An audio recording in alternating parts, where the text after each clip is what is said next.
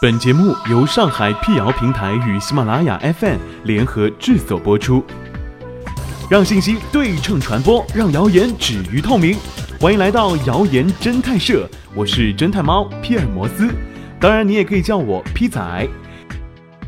在今天的辟谣开始之前呢，欢迎大家关注我们的微信公众号，请搜索“上海网络辟谣”并认准加 V 标志皮仔在等你哦。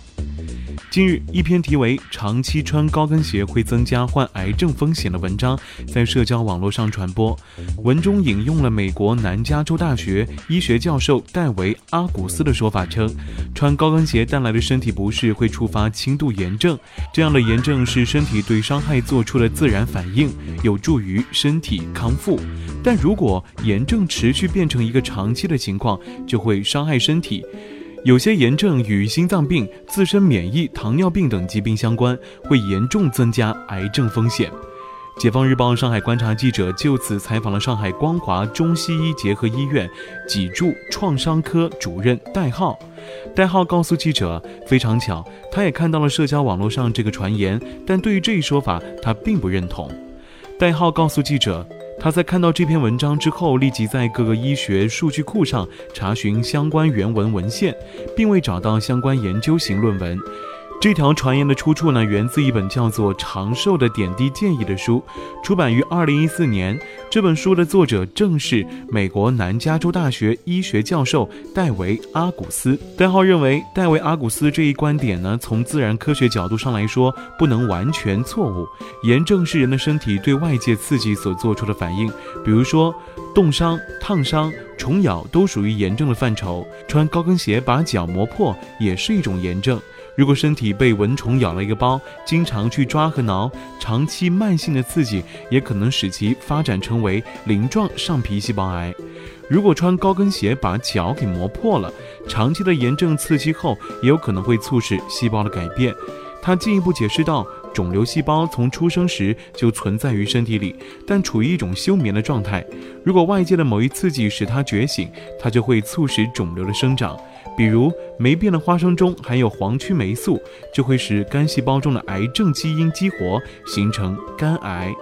但肿瘤的发生与发展通常是多因素作用的，而且人身体内部也有很多的调节控制机制，一般不会让自身发展到这一结局。有时，即便是实验室模拟出阳性的结果，也可能仅仅是单因素作用下的产物，与活体内的过程大相径庭。综上，以我们目前的认知水平，这一推论是有失偏颇的。